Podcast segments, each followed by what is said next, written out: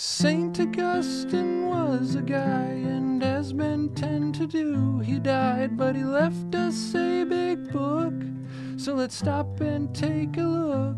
This is Two Cities, Three Rooms. We bring with us at our birth, says Augustine, the beginning of our death. This week's cheery conversation in The City of God broaches birth, sex, death. One thing we've learned from reading Augustine is that we never quite know how he's going to discuss a topic. He's orderly, he's got a plan, but he's never tedious. In Book 13, he talks about original sin, which makes him talk about human fallenness and how that gets passed from generation to generation. And that generational part makes him talk about the body and the soul in human nature. And of course, you can't talk about what's wrong in the human condition without talking about death and dying.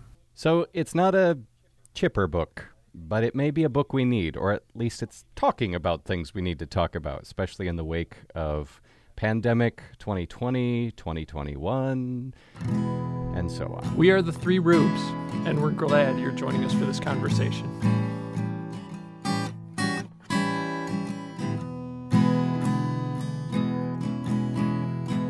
So our first topic, let's just designate it hurt.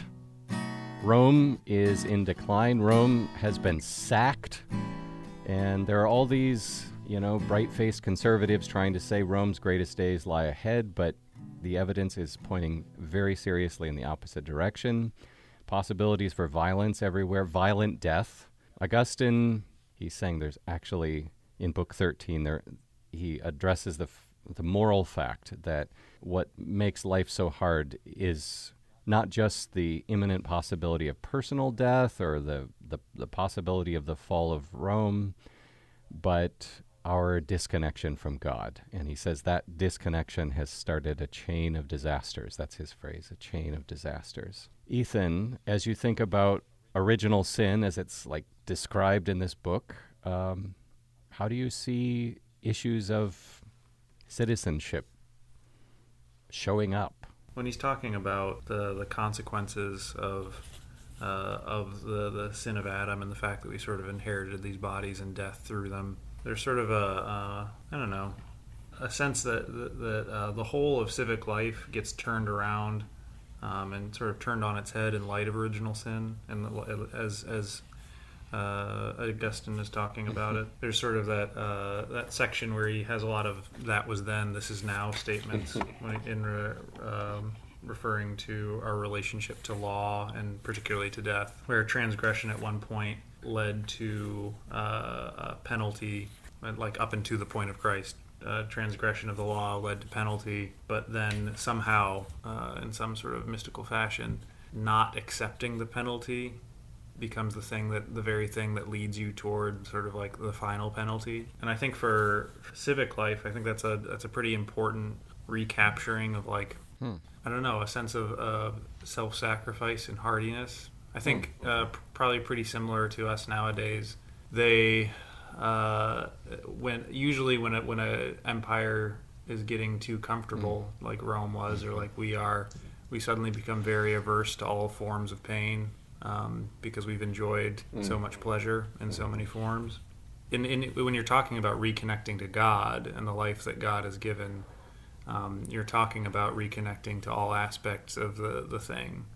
And I think that through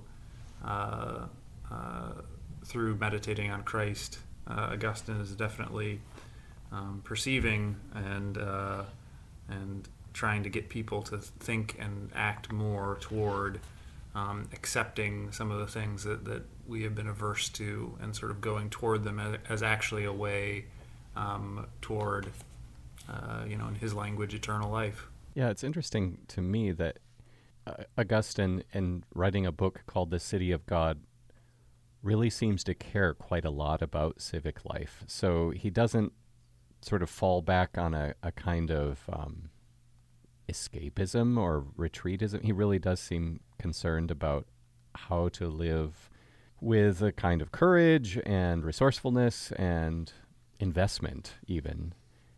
It's just complicated by the fact that you have this sort of dual citizenship. You belong to two cities at the same time. Yeah, I don't know where I heard the proverb, but there's apparently it's a Greek proverb that a city is only successful if people are willing to plant trees that they will not enjoy the shade of.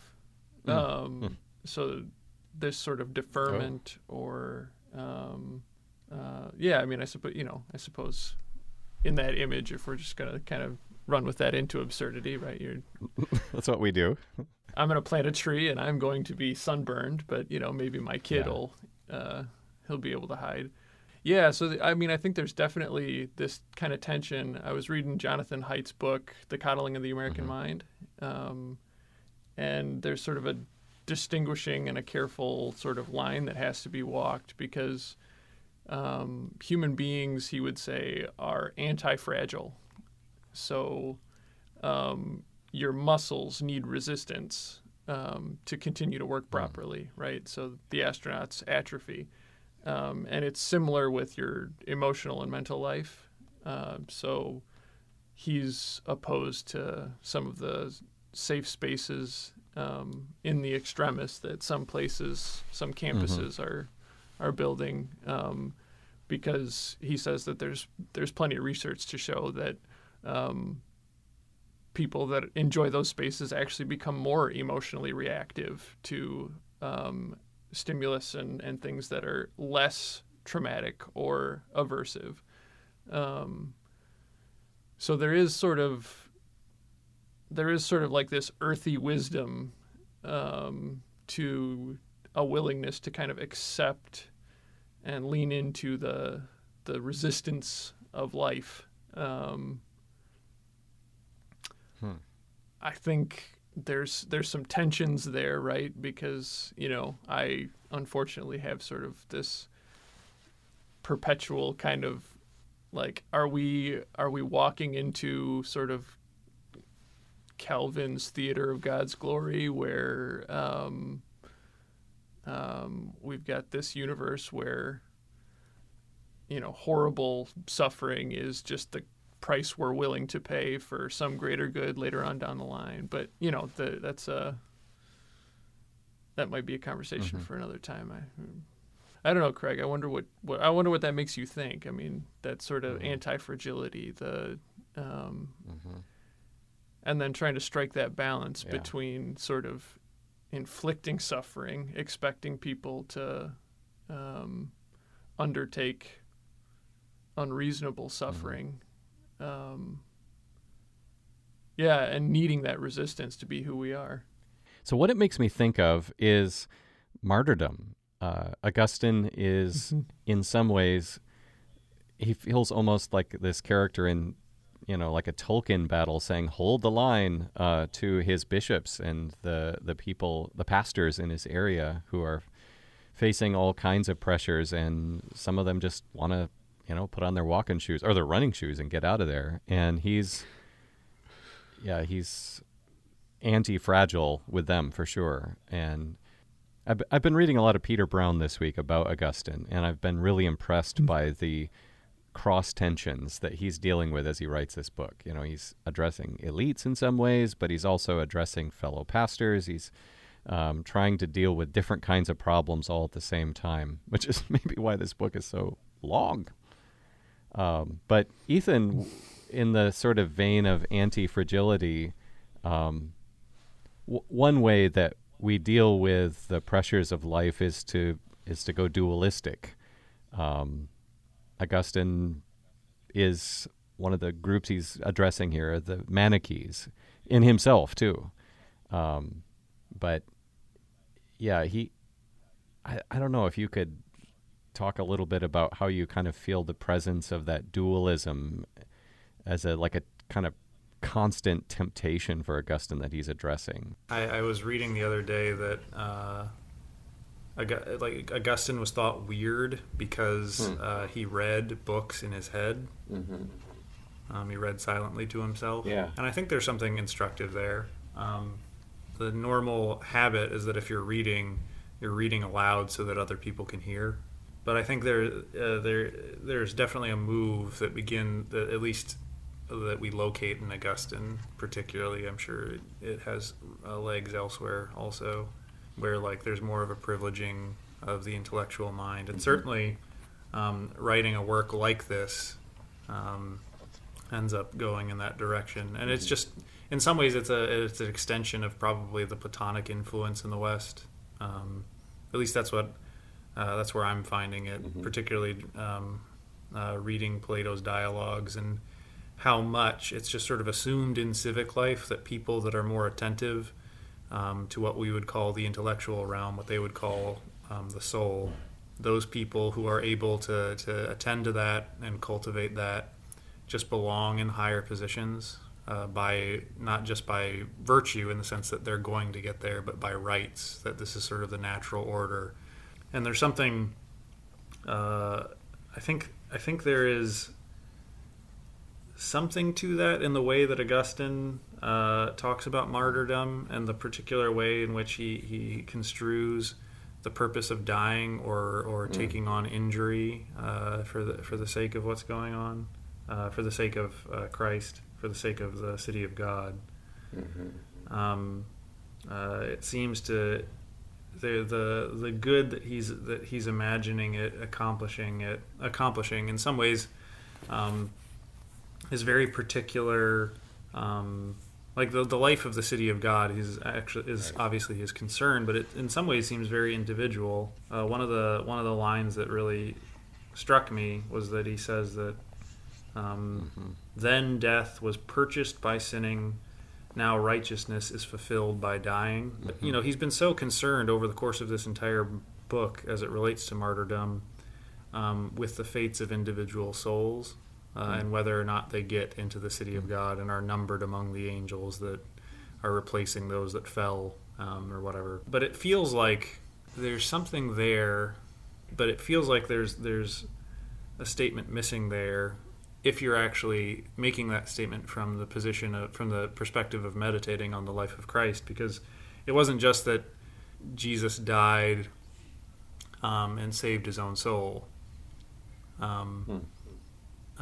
He died, and it wasn't just that he died in the high position in the sense of like he knew he was right and his death was just sort of like a way to put himself above everybody else. It was just he died on behalf of the people. His death put him above. I almost want that sentence to say, now righteousness is fulfilled by dying on behalf of sinners. I think the enmity between the city of God and the city of man, and even the deaths the righteous are willing to die for the sake of the city of God, is doing something weird, is doing something that I don't think is particularly helpful for the purpose of civics, and that for the purpose of thinking about our actual life together in the city. I don't know. I feel like it could very much have and has had pretty grave consequences moving forward and within the West. But yeah, please tell me what you guys think about that.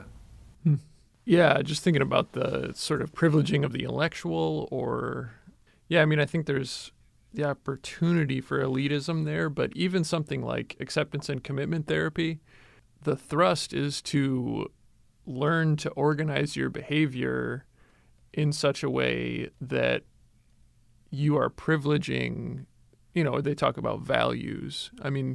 But functionally we're talking about sort of choosing a proper end for your life. This is the type of human being that I believe I'm supposed to be. And so you are given ways of thinking, skills that will help you basically endure the ups and downs, because this sort of retrospective that you have after enduring is actually the thing that's going to sort of torment you over time if you are consistently betraying that person that you've said you want to be. That's sort of the logic. So I think there is sort of a real seed of truth there. I guess the other thing I thought about was there's a teacher, Philip Carey, and he was talking about Plato, Socrates, and I had never heard this, but when Socrates takes the hemlock, his friends ask him how he wants to be buried. And Socrates says, you can try and bury me, but I'm not going to be here. I mean, if you can catch me, right? The implication being that he really is his soul, and that once he's died, his soul is going to, escape. And so what you're going to be burying is, something that's not him anymore. Yeah. The second thing we wanted to talk about, we weren't sure what to call it. Let's talk a bit about babies. I did begin this whole conversation by quoting Augustine saying, we bring with us at our birth the beginning of our death. It's almost humorous how Augustine really is hard on babies. He doesn't seem to be he forgets his pastoral manner or something when it comes to infants. You've read Confessions maybe the most recently of us. Do you remember how he talks about infants? And isn't it in the Confessions that he talks about babies? What's he say?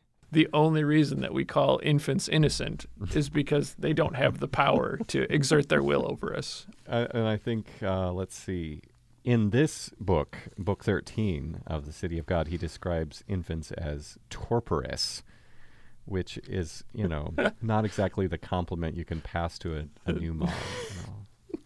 Your baby is so torporous. Thanks? Honey, he says our baby's torporous. Yeah, that's right. I don't think, after this week's kind of reading into some of the background of Augustine and some of the history, I don't think he's against babies or against sexuality. He's really always trying to hold an argument in two different directions and with different audiences, and it's always tensioned for him. And if you sort of pull out this one quotation like Andrew and I have just done, I mean, he looks like he's the worst guy ever, but it's probably the people he happens to be arguing with at the moment that are sort of tilting him in that direction. I was thinking of Irenaeus's book, Against Heresies, and I just imagine Augustine having this manuscript sitting in the back that he never really finished, Against Infants. Yeah. It's like Doctors Without Borders, but we could have Bishops Without Babies, or I don't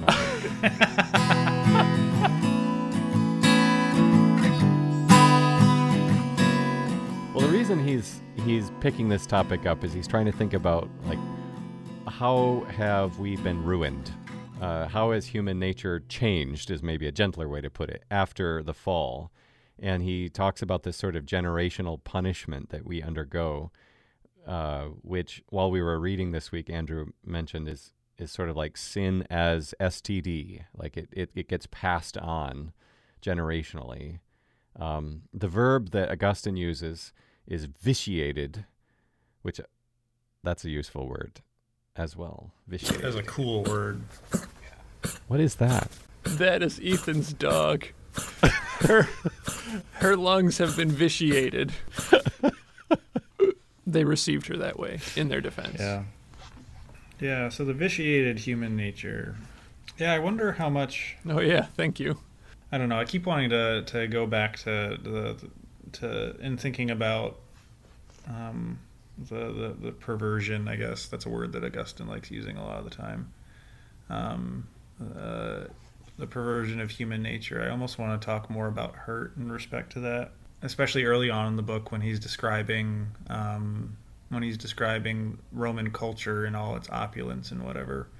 There's some sense of how ruined the Roman people have become. You can talk about the hurt, the damaging, whatever you want to say, of the human nature that he's imagining. As regard in their relationship to sex, I don't know if that, in some ways, his problems with sex that are so storied comes out of growing up in that culture or not.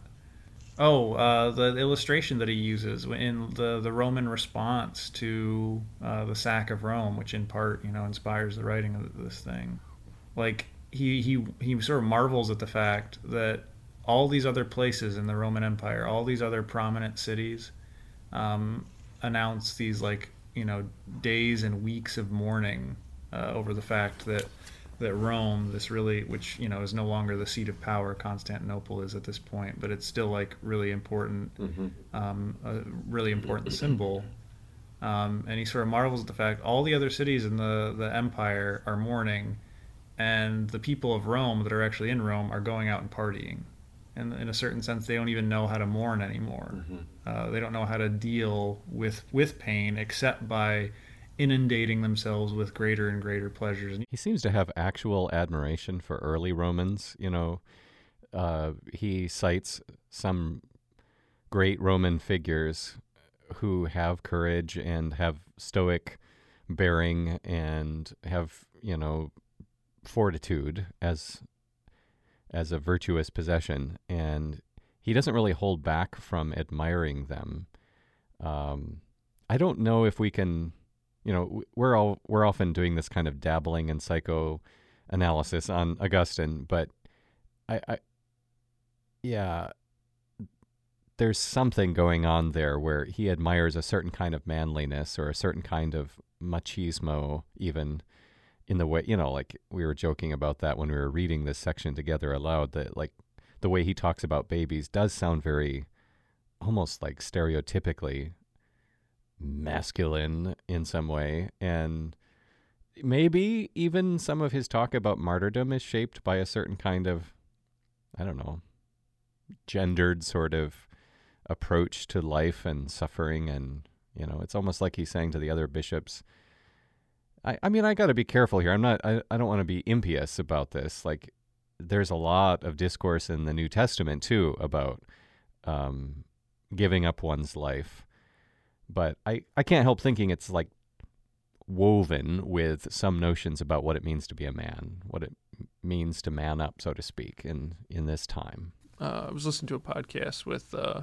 Paul and Sarah Henlicky, and they were they mentioned this. Early account of a young mother that was martyred, and and as sort of mythic, sort of pseudo-mythic accounts go, it's sort of right, like hats off if that's actually how you got torn apart by a lion. Then offering the speech as it's sort of tearing your ribs, it's they were talking about a sermon that Augustine gave referencing sort of this account, and he says at one point, "Isn't it wonderful how much like men these women were in sort of the stoic way that they accepted their punishment and all this kind of stuff?" So I want to propose that I understand there's probably some strain of machismo going on. I also want to think about, especially in light of some of the things that we've seen nowadays and some of the weird relationships to pain that we have in the modern day, that even in what we call manliness, it's not just like a man up and take it, a filthy animal or something like that. That there is something like a certain kind of healthy weakness to that, and in being willing to make oneself vulnerable to pain. Because I think in the modern day, where we are more inundated with the ability to turn the switches on the pleasure machines that are our bodies, and I want to say that there's something about what gets called machismo, what gets called just sort of like this very patriarchal, a man up and take it, within the Christian tradition, even from somebody like Augustine, that has more of a bent of just like a willingness to be vulnerable in that way.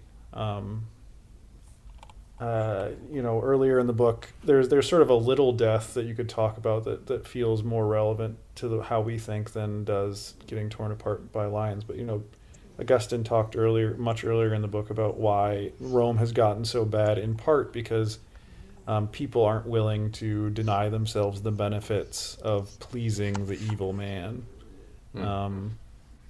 They aren't willing to die that little death for the sake of righteousness. They just want the pleasures. They want the benefits that are afforded them by their society, and they're not willing to give that up. Mm. And I think, you can talk about that in terms of manliness, but I think there is in that something that, I don't know, I guess we would call more feminine, a willingness to receive both what is good and what is bad when it is required of us.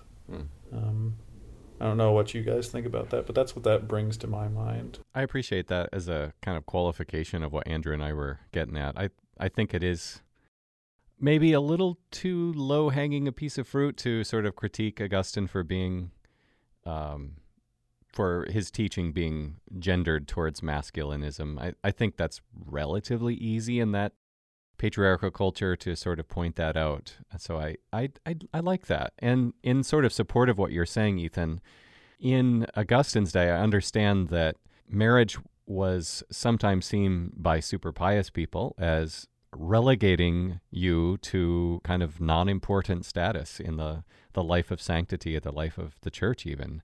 And Augustine took marriage more seriously than that. So I think in a sense we can say he took women more seriously than that. He deigned, so to speak, to give instruction to married couples, as I understand it. Again, from reading Peter Brown this week, that wasn't necessarily widely observed among pastors. So, yeah, I mean, some of this is funny, like Augustine gives, earnest instruction to couples about their sex lives. But he defends himself, and I brought a quotation from one of his sermons.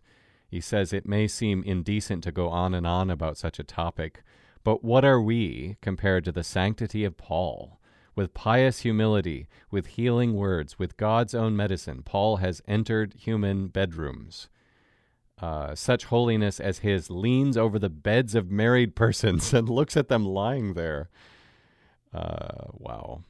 I don't know how, Augustine, is so inadvertently voyeuristic in his way of describing the Apostle Paul there, but... Paul's thorn was that he had a peeping problem.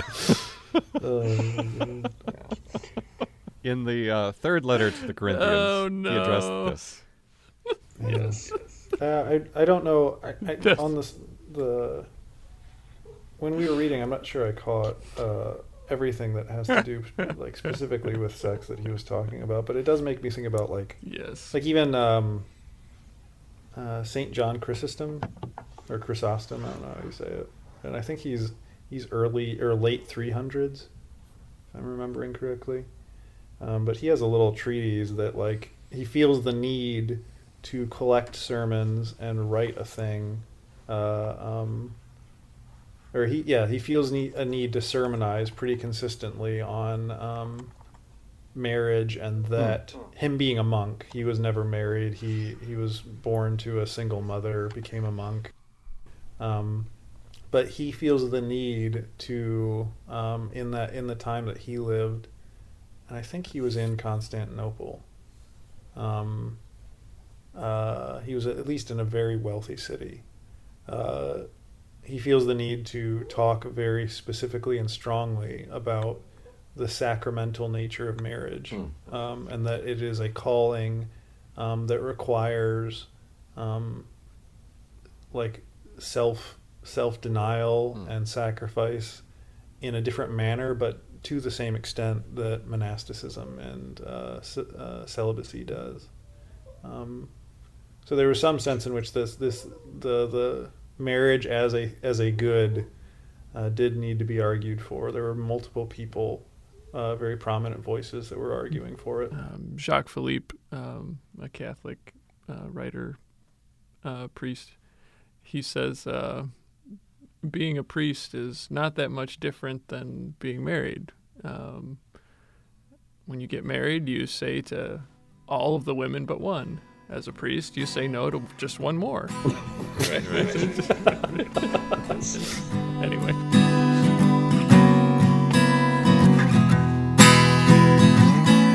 I guess I'm missing, in not seeing it in Augustine, I'm missing the fact that we're talking about his perspective on sin being congenital, that it is not that each person dies because they are just.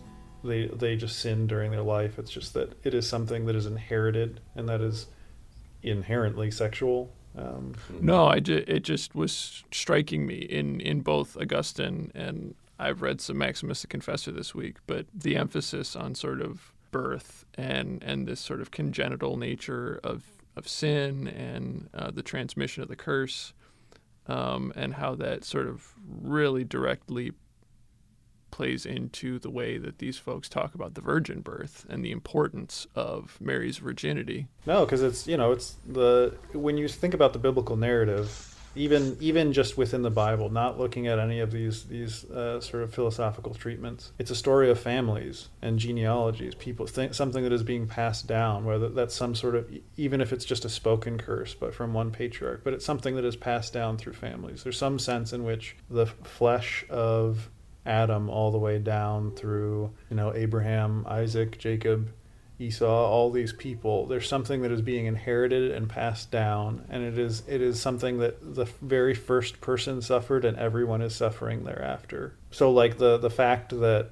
I know I've read in a lot of those guys how much they make of the fact that Jesus did not get his flesh from a man. There was no male that gave the seed. He wasn't derived from the body of a man. That is somehow in the way that they are understanding sin, and that the way they are understanding the miraculousness of Christ's appearance, and the importance of Christ's appearance. That is essential to it. Yeah, and the sort of analog between Adam being formed from sort of pure earth, right? Like, and then just the assumptions about the role that a woman plays in childbearing at that time, right? Like you plant a seed in the ground of the woman, right? Like there wasn't sort of this sophisticated biological notion, but there's sort of an analogy there, right?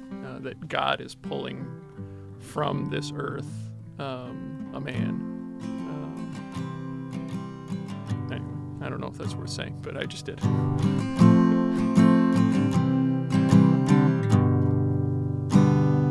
I think the thing that showed up in our reading this week that sort of blew my head open was when we were talking about Augustine's understanding of the vitiation of human nature, the way it's been torn. I have to say that what I've learned most from Augustine in the course of my life, not always knowing that he was the teacher behind this lesson, but is that human desires are seriously out of whack. And I think this week in our conversation about what it means for human nature to be so torn, Andrew, you brought up that he has a different account of of human depravity than someone like Maximus the Confessor. I've been thinking about that ever since you mentioned that, that Maximus sees evil in human nature in a different way than Augustine. Like, could you talk a little bit about the difference between the two and their accounts of depravity? Yeah, and I think, if we had an Augustine scholar in the room, he would probably come after me, but I am one of three rubes here, so we're just going to propose this as sort of a thesis for now, and I'll get corrected. Let somebody correct it. That's right. I'll be corrected appropriately and when the time arises.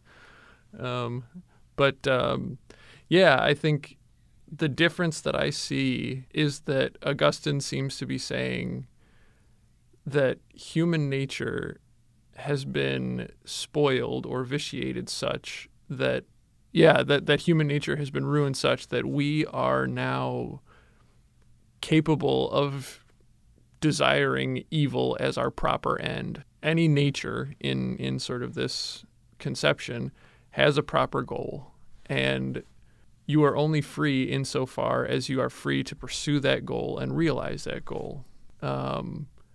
So for Maximus, sin and choosing to sin is irrationality and bondage. You're not working properly, and you need to be healed.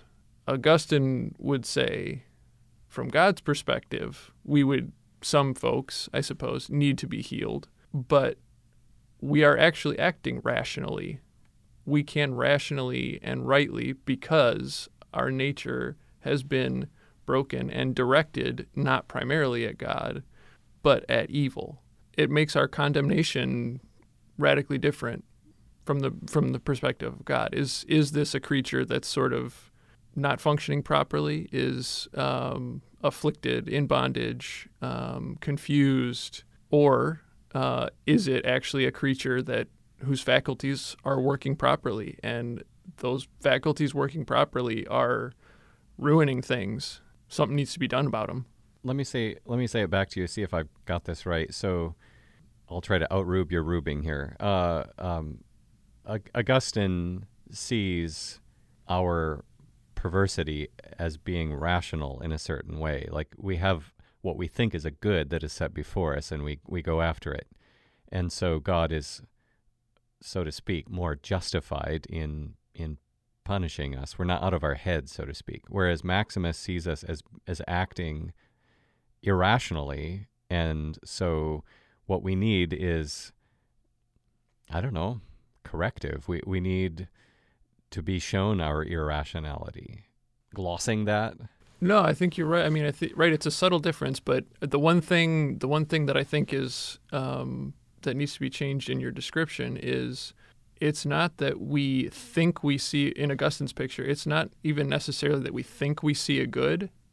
Maximus would say that that's all we ever do, is we think we see a good, and it's only a partial good that is maybe even only good for right. me, and only in a way that my sort of right. psyche has sort of twisted and manufactured that it is a good.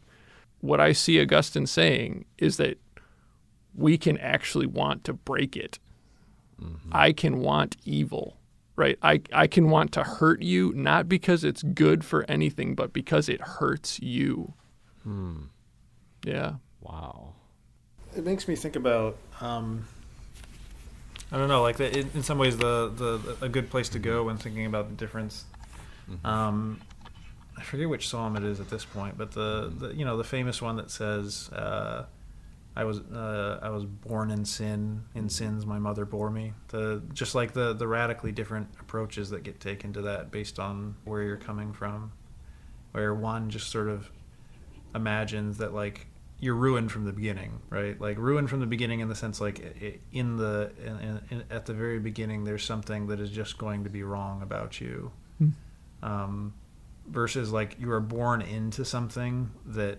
When we were talking about it, sin mm-hmm. is congenital or familial. Mm-hmm. You were born into something larger that you can't escape. You're mm-hmm. you're stuck in it, and you can't get out of it yourself. Right. It's like being born into whiteness or something, like white supremacy. You're still culpable, but you didn't like invent this thing, and yeah. Or even like on if we're talking in American culture on the other end of the spectrum where we talk about like kids in the 7th grade and certain in like black communities being bound, like just sort of assumed that they're going to prison. Mm. There's like, mm-hmm. there's something that you get born into mm-hmm. that is bigger than just mm-hmm. Some sort of immaterial guilt that you inherit. It is like the whole thing, and the whole thing seems to be, is so misdirected and has been so misdirected for so long that you can't even apprehend the good.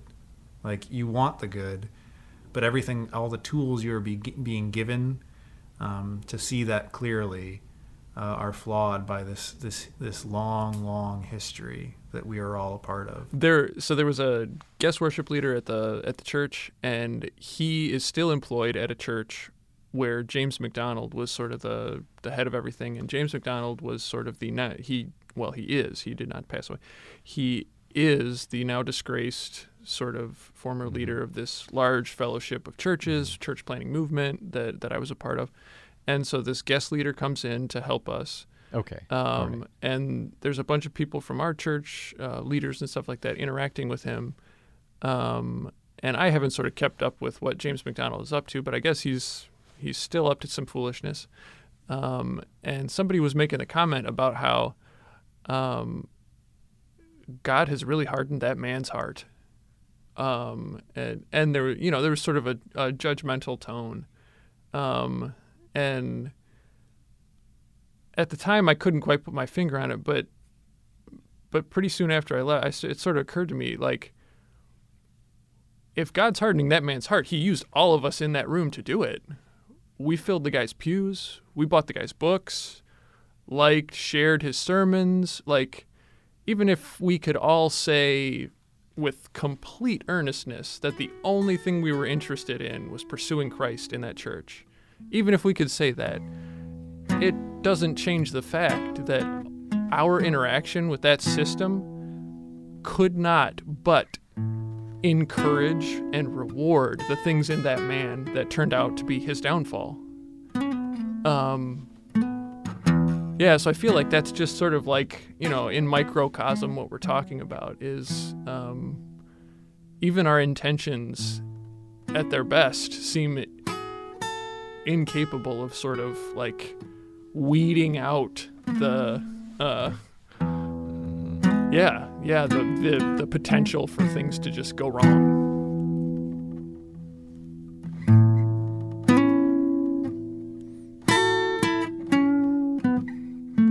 The last thing we need to talk about in this book 13 is death. And I don't know how to say that with a smile. I mean, as a rube. I don't know how to say it as a rube. Like, we need to talk about death. I can't help thinking about Kohelet, who, you know, in the book of Ecclesiastes says that it's better to go to a funeral than a birthday party. So maybe a rube could say that, but it seems like the rube is the one at the birthday party. My birthday party's canceled, everybody.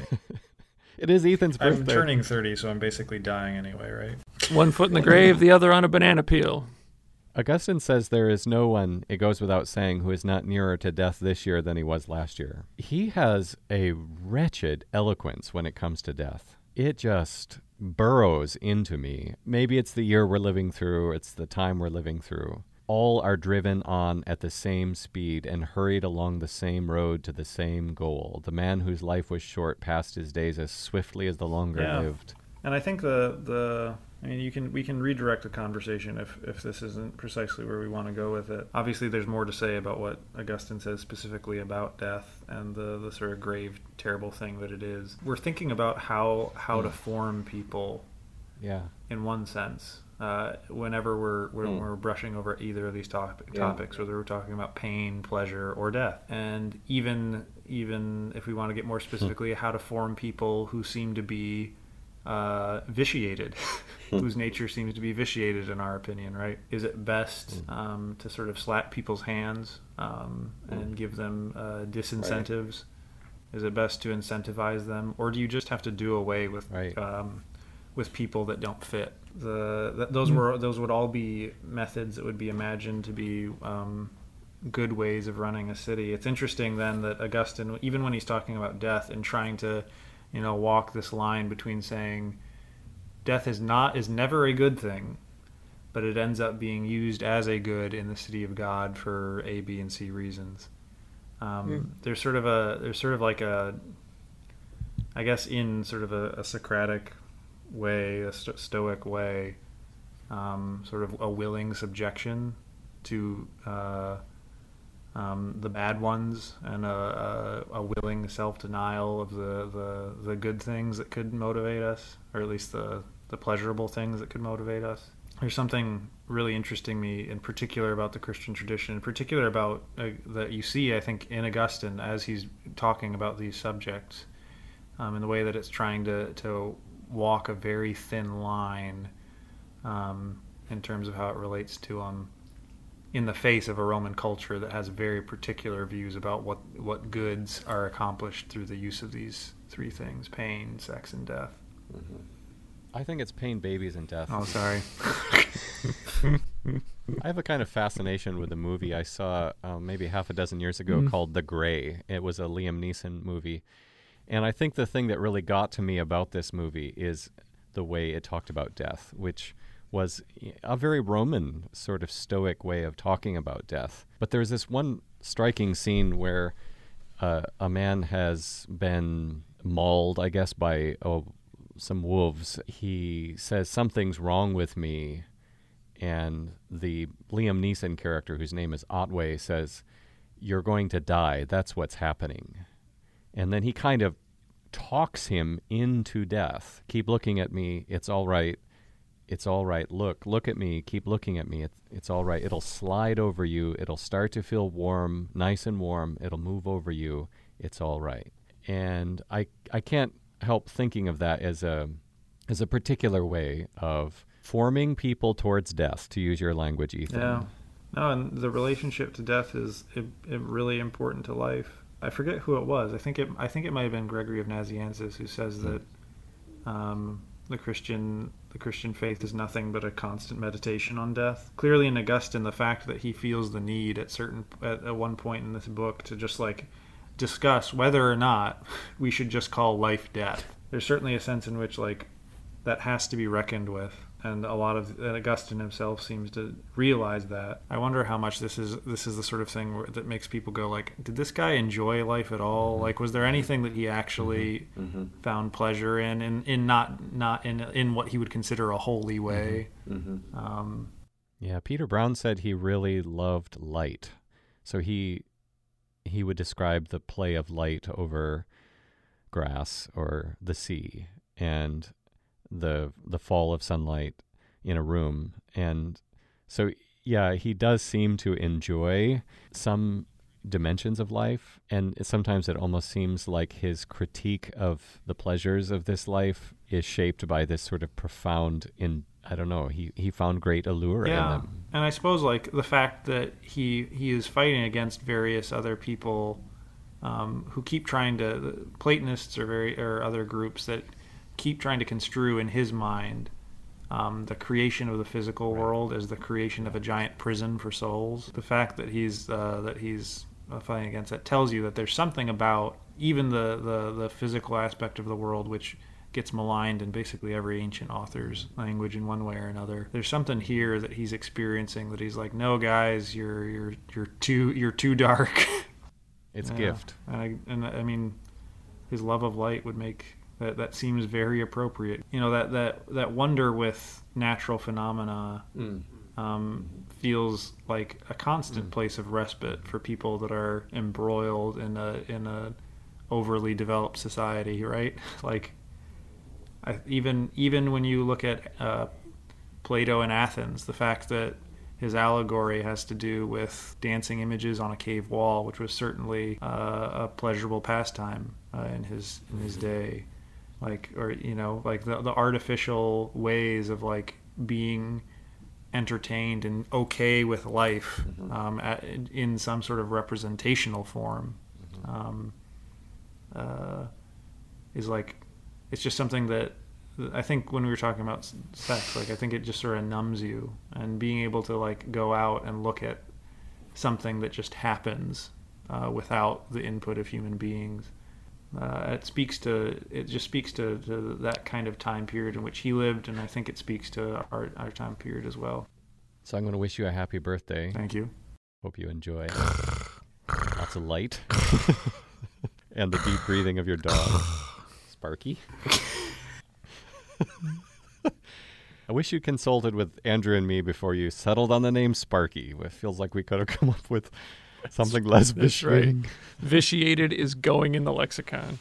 And Andrew, next time you're in a room full of pastors and they're saying, boy, he has really hardened their hearts, you just say, you look at them with narrowed eyes and say, he has vitiated their hearts. I am going to be an endless irritation. No one's going to like it. St. Augustine was a guy, and as men tend to do, he died, but he left us a big book. So let's stop and take a look. This is Two Cities, Three Rooms.